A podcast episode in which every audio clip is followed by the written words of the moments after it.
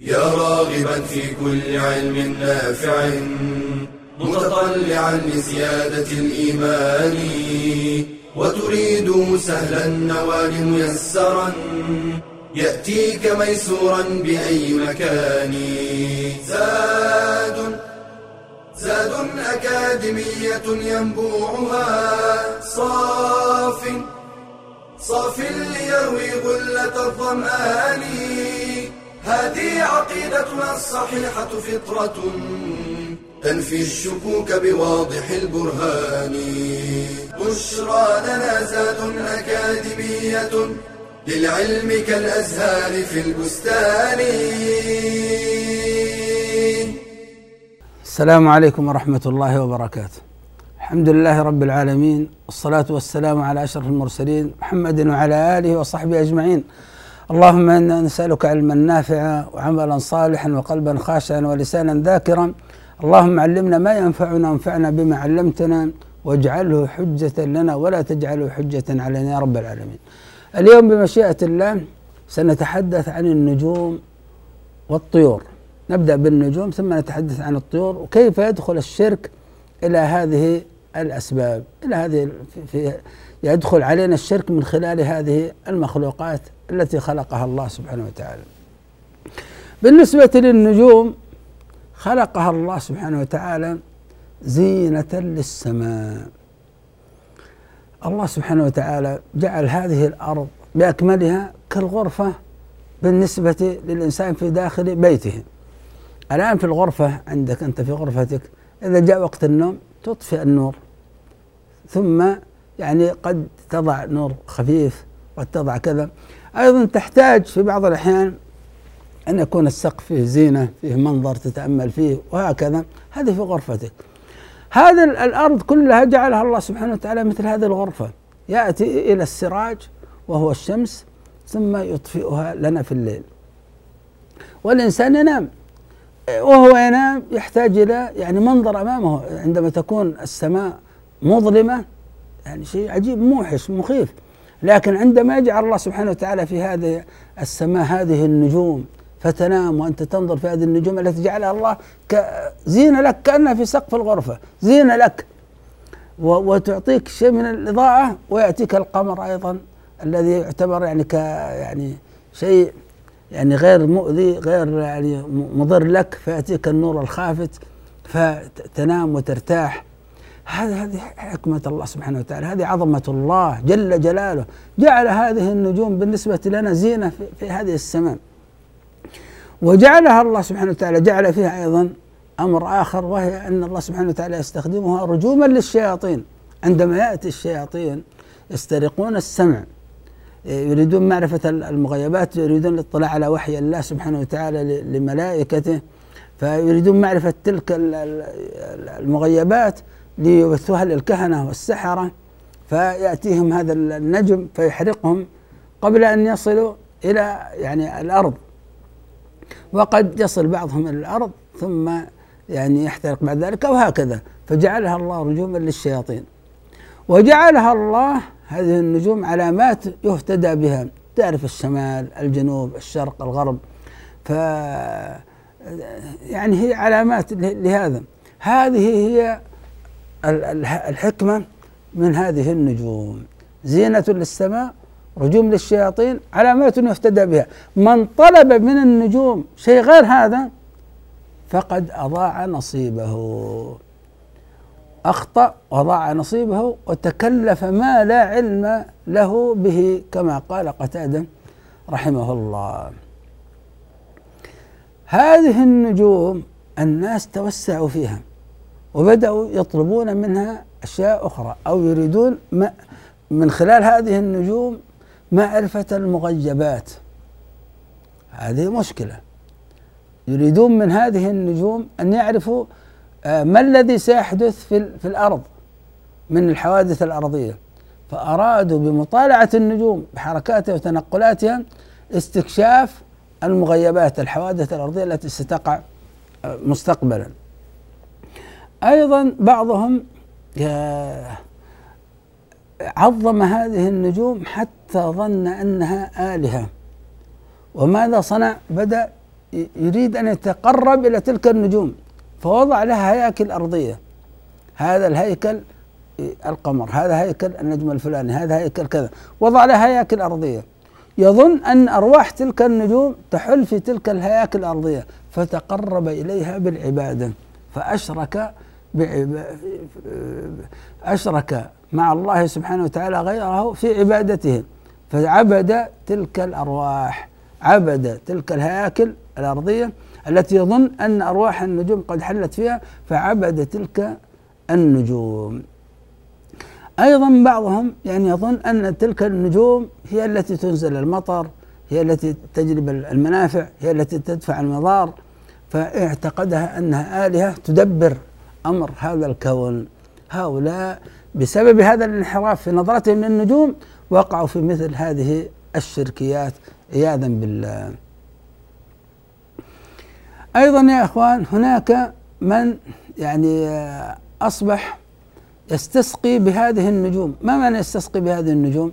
يعني يطلب من هذه النجوم مباشرة يطلب منها بسبب شركه بالله يطلب من هذه النجوم أن تسقيه. يعني يدعو تلك النجوم ويطلب منها السقيا مباشرة.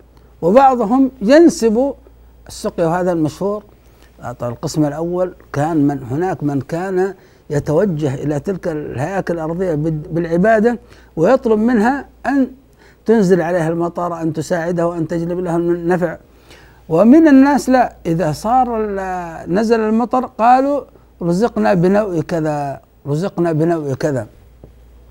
ف فينسب إلى تلك الأنواع إنزال المطر. فإن كان يعتقد أن تلك النجوم هي التي أنزلت المطر بذاتها فهذا شرك أكبر. وإن كان اعتقد أن تلك النجوم هي سبب لإنزال المطر فهذا شرك أصغر لأن النجوم تلك ليس لها علاقة بالمطر. وإن كان اعتقد أن النجوم مجرد علامات لحصول المطر فهذا أمر جائز.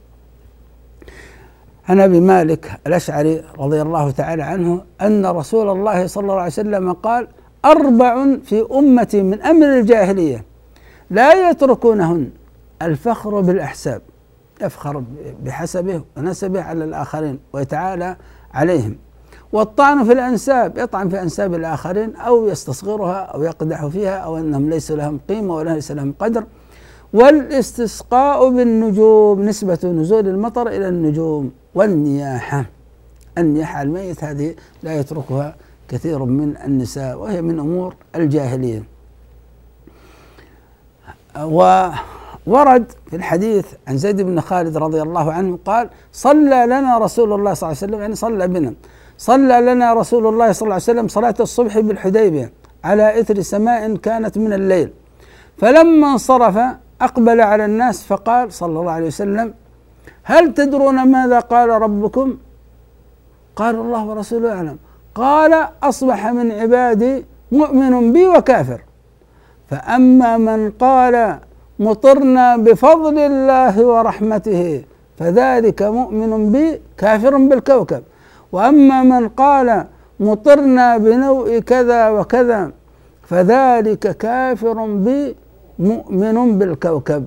فيا أيها الأحبة في الله مسألة الاستسقاء بالنجوم ومحاولة معرفة المغيبات عن طريق النجوم الأبراج. ويقول لك أنت برجك كذا ولدت في برج كذا فأنت السنة هذه ستنجح في تجارتك. آه ستربح كثيرا. إذا تزوجت سيكون زواجك سعيدا. هذه الأمور معرفة المغيبات عن طريق النجوم والأبراج والأفلاك هذا الأمر محرم في ديننا وليس له أي علاقة ليس له أي علاقة بسعادة الناس ولا بشقائهم ولا بجلب المنافع ولا بدفع المضار ولا بما سيحصل لهم. هذه أمور أشبه بالخرافات لكنها تروج على الناس وقد يصادف في بعض الأحيان شيء من الصواب لكنها ليست بسبب تلك الأبراج ولا تلك الأفلاك ولا تلك الكواكب ولا تلك النجوم فيجب على الإنسان أن يغلق هذا الباب مع النجوم. نأخذ فاصل ثم نعود نكمل معكم بمشيئة الله.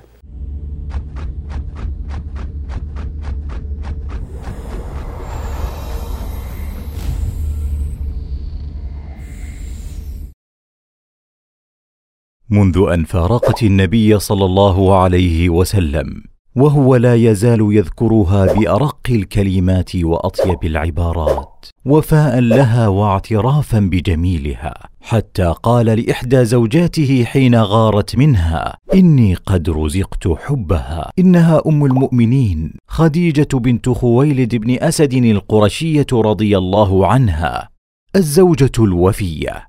والمؤمنة الصابرة التقية أولى زوجات النبي صلى الله عليه وسلم وأم جميع أولاده سوى إبراهيم. ولدت بمكة سنة ثمان وستين قبل الهجرة وكانت من أعرق بيوتات قريش نسبا وحسبا وشرفا.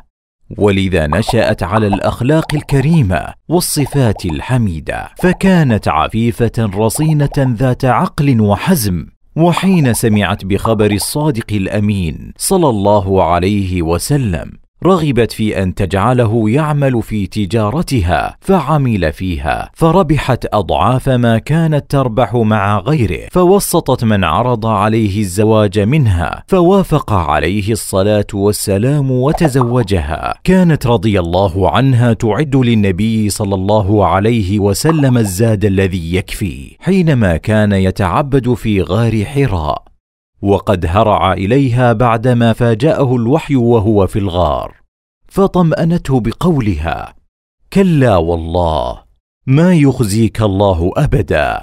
فكانت أول من أسلم من الناس قاطبة وخير من واسته بنفسها ومالها. ظلت مع النبي صلى الله عليه وسلم وفية صابرة على أذى قريش. حتى وقع حصار قريش على بني هاشم وبني المطلب في شعب أبي طالب فالتحقت بزوجها في الشعب وعانت معه في سبيل الله. ما عاناه بنو هاشم من جوع ومرض مدة ثلاث سنوات. توفيت رضي الله عنها قبل هجرة النبي صلى الله عليه وسلم بثلاث سنوات فذهبت وبقي أثرها. من فضائلها ما جاء في الصحيحين عن أبي هريرة قال أتى جبريل النبي صلى الله عليه وسلم فقال يا رسول الله هذه خديجة قد أتتك معها إناء فيه طعام أو إناء فيه شراب فإذا هي أتتك فاقرأ عليها السلام من ربها عز وجل ومني وبشرها ببيت في الجنة من قصب لا صخب فيه ولا نصب.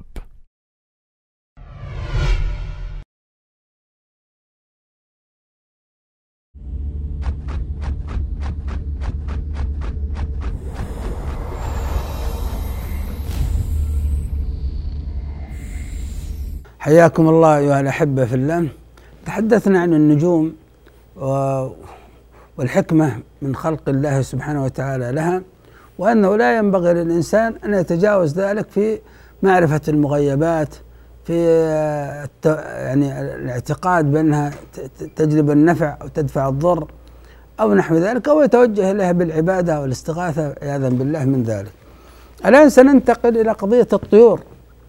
الطيور مخلوقات خلقها الله سبحانه وتعالى آه، تعاملنا معها أن بعض الطيور أحلها الله سبحانه وتعالى لنا فيأكل الإنسان منها وهي مخلوقات تعيش في يعني في, في هذا الفضاء وهكذا. بعض الناس يعني أراد اعتقادات أخرى في هذه الطيور. منها يريد أن يستكشف المغيبات من خلال هذه الطيور. فيأتي إلى الطير فيزجره.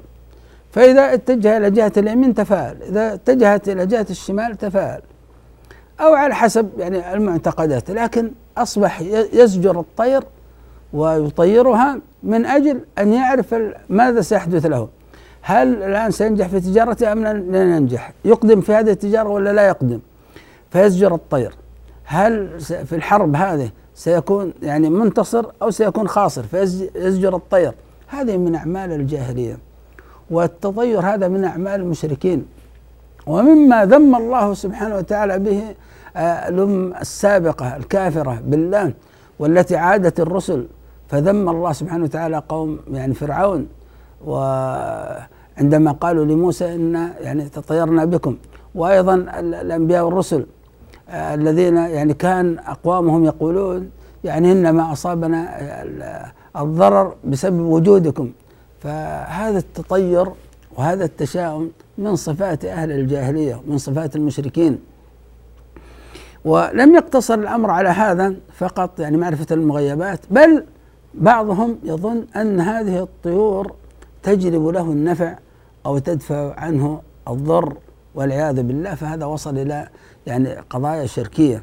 فمن اعتقد أن الطير سبب أن الطير بذاته يجلب النفع ويدفع الضر فهذا التطير شرك أكبر. وإذا اعتقد أنها سبب فهذا شرك أصغر. وهذا يعني هو من قبيل الأوهام والخرافات ومن قبيل أن الإنسان أصبح يعني خاوي الفؤاد من التعلق بالله سبحانه وتعالى وصار يتعلق بأي شيء حتى بالطيور التي تطير في هذا الفضاء.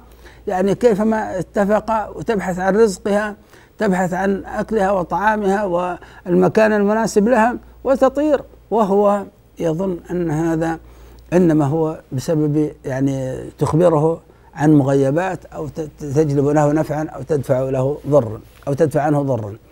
عن أبي هريرة رضي الله تعالى عنه قال قال رسول الله صلى الله عليه وسلم لا عدوى ولا طيرة ولا هامة ولا صفر. أخرجاه زاد مسلم ولا نو ولا غول. لا عدوى يعني تنتقل بنفسها كما يظن الجاهلية. أن هذا العدوى تنتقل من غير إذن الله سبحانه وتعالى. لا هذا هذا لا يمكن أن تكون العدوى إلا بإذن الله. فالإنسان يفر ومن الأمراض المعدية لكن يعتقد أن الله سبحانه وتعالى هو الممرض وهو الشافي سبحانه وتعالى. فلو أراد الله أن تصاب بهذا المرض ستصاب به من غير عدوى. فمن أعدى الأول؟ ف... ف... فالنبي صلى الله عليه وسلم هنا يبين أنه لا عدوى تنتقل بذاتها كما يعتقد أهل الجاهلية. ولا طيرة. نفى التطير والتشاؤم. لا يصلح أن يكون في أهل الإسلام بعد هذا العلم بعد هذا الوحي الإلهي يتمسكون بهذه الخرافات و ويتشاءمون. وأصبحت الطيرة كذلك لقب عام على كل ما يتشائم به ليس فقط بالطيور كما سيأتي بيانه. ولا هامة يعني البوم أو يعني حيوان ما يتشائم الإنسان به ولا صفر شهر صفر ويتشائم الناس من هذا الشهر. وهذه فيها يعني معاني أخرى لكن هذه يعني أبرزها الآن. ولا نوع استسقاء بالأنواع ولا غول يعني اعتقاد أن هناك غول وأن هناك يعني حيوان يتغول الناس ويخيفهم في يعني في آخر الليل وهكذا. يعني الإسلام أبطل مثل هذه الخرافات. وقال صلى الله عليه وسلم لا عدوى ولا طيرة. ويعجبني الفأل. قال وما الفأل؟ قال الكلمة الطيبة. الكلمة الطيبة يعني تشرح صدر الإنسان وهو ماض في عمله. ما يتحرك الإنسان من أجل الكلمة الطيبة لكن هو ماض في عمله. فسمع الكلام الطيب. الكلام الطيب تطيب به النفس. الكلام الطيب يشجع. الكلام الطيب يدفع. الكلام الطيب له أثر على نفس الإنسان بخلاف الكلام السيء. الكلام السيء محبط. الكلام السيء مضر على الإنسان. لذلك هذه الكلمة الطيبة التي يقولها الإنسان صدقه والسبب لما لها من آثار نافعة على يعني حياة الإنسان. المقصود هنا في التطير آه، وهو التشاؤم. التطير بمعنى تكون أنت ماض في أمر ما ثم تقابل إنسان يكون فيه عاهة يكون فيه كذا فتتشائم فتترك الذهاب إلى ذلك المكان. هذا يسمى تطير. لماذا؟ عندما رأيت هذا الشخص قلت سيصيبني البلاء سأخسر في تجارتي سأرسل في دراستي سكذا تذهب فلا تذهب. هذا يسمى تطير. أو يكون الإنسان جالس وعزم على أن لا يذهب. فسمع كلمة طيبة هدى سمع كلمة طيبة ناجح فقام ومضى. هذا كله تطير. فالطيرة ما أمضاك أو ردك. ليس كما يظن بعض الناس أن التطير ما ردك. لا حتى ما أمضاك. لكن إذا كنت أنت ما ماض في طريقك ثم سمعت كلام طيب فتشجعت هذا هذا فعل. هذا فعل وليس طيرة الإنسان إذا وقع في التطير ماذا يصنع؟ إذا رأى أحدكم ما يكره فيقول اللهم لا يأتي بالحسنات إلا أنت ولا يدفع السيئات إلا أنت. ولا حول ولا قوة إلا بك. لاحظ هذه. اللهم لا يأتي بالحسنات إلا أنت. الخير والأمور الحسنة لا يأتي بها إلا الله. لا تأتي بها الطيور و ولا تأتي بها النجوم ولا يأتي بها الجن. لا يأتي بالحسنات إلا أنت. ولا يدفع السيئات إلا أنت. ولا حول ولا قوة إلا بك. هذا هو التوكل. التوكل والتطير لا يجتمعان في قلب إنسان الإنسان الذي يتطير ويتشائم هذا دلالة على ضعف التوكل في نفسه. وإذا قوي التوكل ضعف التشاؤم. وقد يأتي يعني عند بعض الناس بعض الأوهام يظن أنه مثلا يريد أن يمشي في أمر فيتشاءم لكن هو لا يفسر أن هذا تشاؤم يفسر أن هذا إلهام. ألهمه الله سبحانه وتعالى وهو متشائم. فيقف وهو رأى شيء رأى ما يكره. فرأى شيء يكرهه فتشاءم فوقف. ثم يقول أنا عندي إحساس. لا هذا ليست أحاسيس. هذه في الحقيقة تشاؤم. هذا في الحقيقة تشاؤم. قد قذفه الشيطان في نفسك فتركت ذلك العمل. أو يكون الإنسان لا يريد الذهاب. ثم رأى شيء سر سره يسره. فمضى مضى بسبب أنه رأى ذلك الشيء الذي يسره وإلا الصحيح أنه لا يذهب لأنه وفق المعطيات التي عنده والأسباب الدنيوية أنه لا يذهب. لما رأى هذا الشيء ذهب ذهب من أجل هذا الشيء. فهذا كله تطير. فإذا وقع الإنسان في التطير ماذا يقول؟ يقول اللهم لا خير إلا خيرك ولا طير إلا طيرك ولا إله غيرك. هذه كفارة من وقع في التطير والتشاؤم أن أيضا آه، عبد الله بن مسعود رضي الله عنه قال الطيرة شرك. الطير قال قال صلى الله عليه وسلم الطيرة شرك. الطيرة شرك الطيرة شرك. قال عبد الله بن مسعود وما منا إلا ولكن الله يذهبه التوكل يعني يقع في نفس الشيء من التشاؤم لكن الله سبحانه وتعالى يذهبه بالتوكل. آه ينبغي للإنسان في موضوع الطيور وموضوع يعني يبتعد عن مثل هذه التشاؤمات ويعني يظن بالله سبحانه وتعالى خيرا كلما ظن أنه يعني بإذن الله سيتوفق في حياته وأنه بإذن الله سينجح. كلما أحسن الظن بالله سبحانه وتعالى كلما أعطاه الله سبحانه وتعالى ما ظنه به. إذا بذل تلك الأسباب الصحيحة. نأخذ فاصل ثم نكمل بمشيئة الله.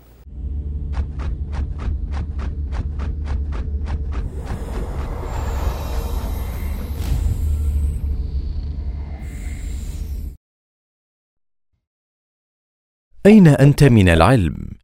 وقد قال النبي صلى الله عليه وسلم طلب العلم فريضة على كل مسلم فهناك مقدار من العلم يجب أن يتعلمه المتخصص وغير المتخصص فعلى كل مسلم أن يتعلم ما تصح به عقيدته وعبادته وعلى غير المتخصص أن يبدأ بالكتب الميسرة ثم يتدرج.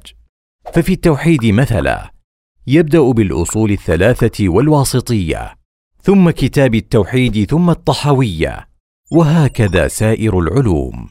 وليسأل العلماء عما يشكل عليه ويقلدهم في الفتوى لقوله تعالى فاسألوا أهل الذكر إن كنتم لا تعلمون. وليتواصل مع طالب علم متخصص ليشرح له ما صعب عليه فهمه إذ لا يتيسر له التواصل مع العلماء في كل حين وليهتم بوسائل التقنية الحديثة لتعوض انشغاله عن حضور مجالس العلم أو الالتحاق بالكليات الشرعية ويحتاج غير المتخصص إلى علو الهمة وقوة العزيمة فمع ضيق الوقت لن يحصل العلم إلا بالمواصلة والاستمرار.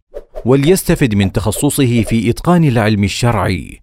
فالطبيب مثلا تسهل عليه مسائل الحمل والجراحات والمهندس تسهل عليه الفرائض لإتقانه الرياضيات وليسخر ذكاءه في فهم دينه وخدمته.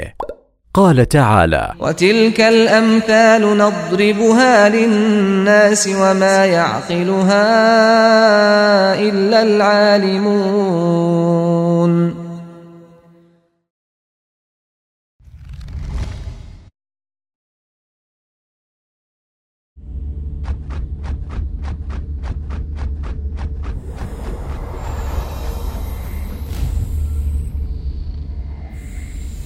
حياكم الله أيها الأحبة في الله. وقفنا أن الإنسان في حياته يكون متفائلا يكون متفائل بالخير.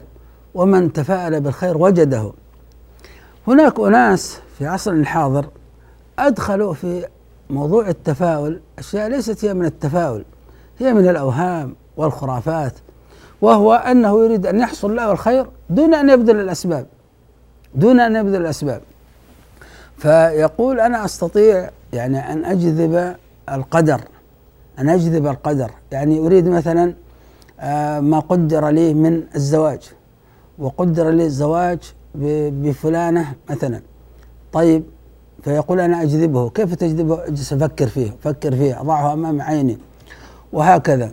دون أن يبذل الأسباب الصحيحة لنيل هذا. هذا كله من الأوهام والخرافات وبعضهم والعياذ بالله يقول أنا أركز على يعني غني من الأغنياء أنظر إلى جيبه ثم يعني أقول سأصبح غني سأصبح غني سأصبح. هذا كله من الأوهام والخرافات.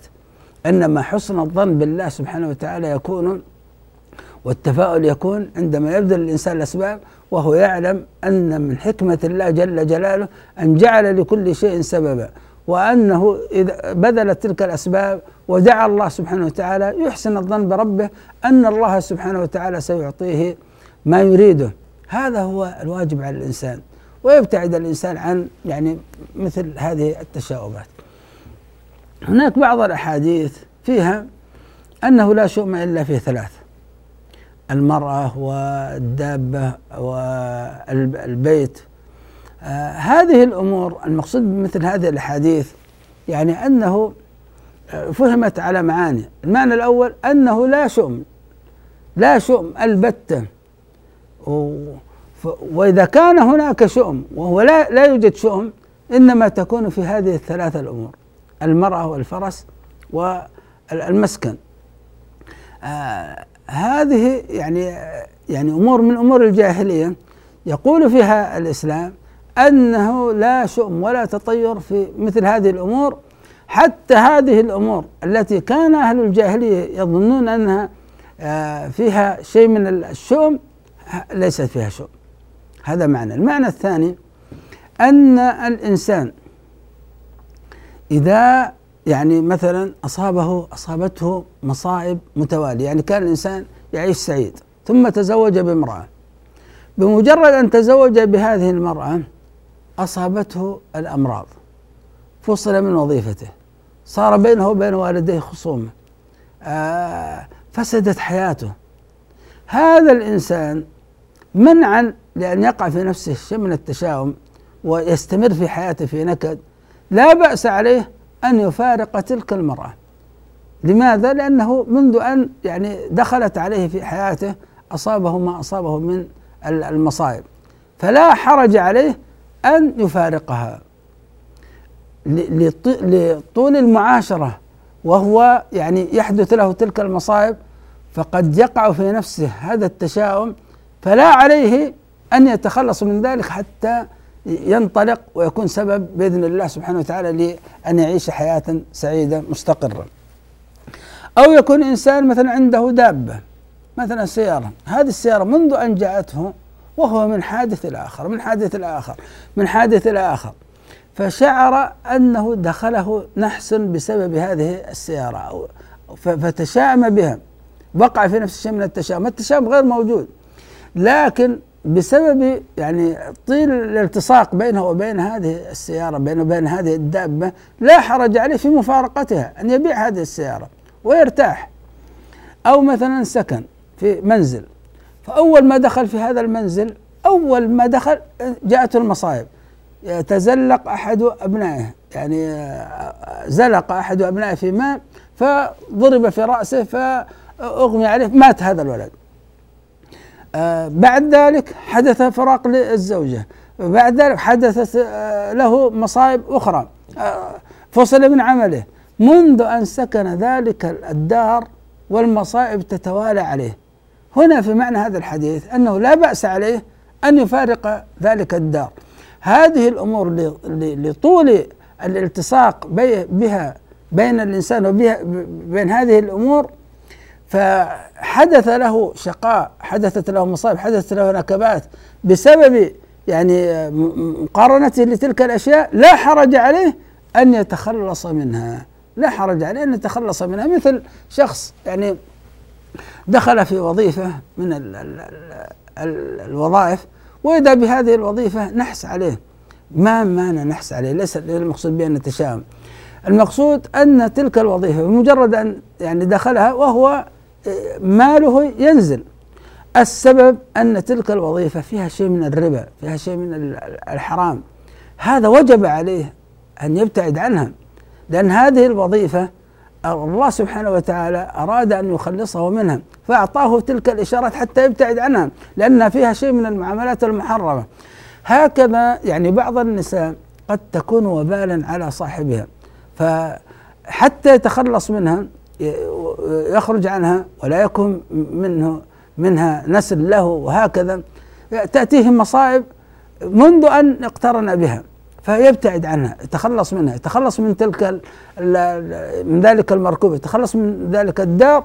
وهذا ليس معناه أن تلك الأمور يعني أن, أن هذا فيه تشاؤم أو كذا لا. يقول إذا وقع شيء من الشؤم. في مثل هذه الأمور بمعنى شيء من المصائب. فأراد الإنسان أن يتخلص من ذلك فلا حرج عليه لا بمعنى أن تلك الأشياء مشؤومة عليه وإن بمعنى أن أنه اقترن وجود تلك الأشياء معه بتلك المصائب.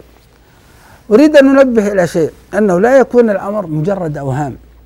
يعني لا يكون الإنسان مجرد أوهام. عنده مشكلة مع زوجته فيقول لا أنت منذ آه، دخلت عليه جاءت المصائب. لا هذا هذا هذا بالله هذا يعني شيء من السباب وشيء من كذا.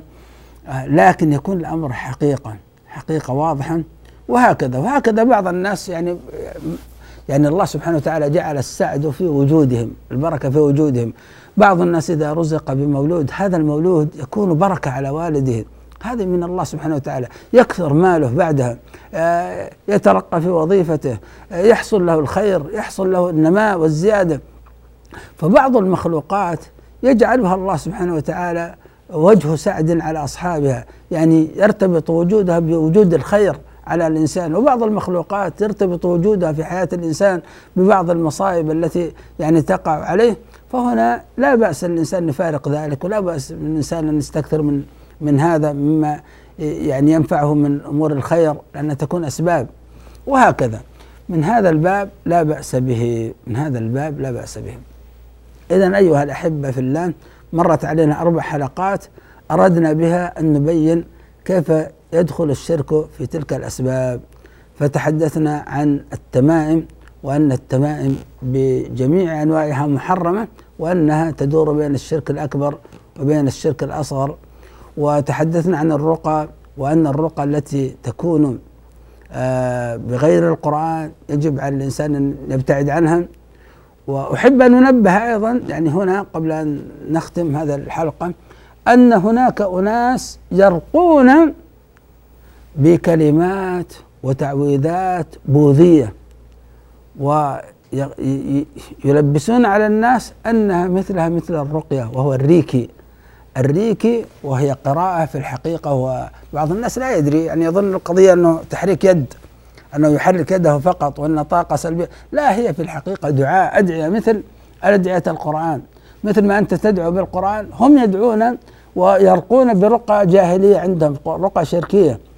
هؤلاء الريكي هو أصل الرقى رقى شركية رقى بوذية يرقون بها مرضاهم. لا شك في ذلك. فبعض الناس يظن أن الريكي مثل الرقية. لا هي الريكي رقية لكنها رقية شركية. رقية لا تجوز وهذا هذا الرقى فتحدثنا عن التمائم تحدثنا عن الرقى تحدثنا عن التبرك آه، عموما والتبرك بالقبور خصوصا. وتحدثنا عن الجن وكيفية التعامل معها وتحدثنا عن النجوم كيفية التعامل معهم. وتحدثنا عن الطيور وكيفية التعامل معهم. نسأل الله سبحانه وتعالى بأسمائه الحسنى وصفاته العلى أن يجعلنا من أهل التوحيد الخالص. أسأل الله سبحانه وتعالى أن يجعل توحيدنا توحيدا تاما وأن يجنبنا الشرك كبيره وصغيره دقيقه وجليله. نسأل الله سبحانه وتعالى أن يخلصنا من التعلق بغيره التعلق بالأوهام والخرافات التعلق بالأسباب الوهمية وأن يجعل قلوبنا معلقة به سبحانه وتعالى في جلب المنافع ودفع المضار. وصلى الله وسلم وبارك على عبده ورسوله محمد وجزاكم الله خيرا. يا راغبا في كل علم نافع. متطلعا لزيادة الإيمان وتريد سهلا النوال ميسرا يأتيك ميسورا بأي مكان. زاد زاد أكاديمية ينبوعها صاف صاف ليروي غلة الظمآن. هذه عقيدتنا الصحيحة فطرة. تنفي الشكوك بواضح البرهان.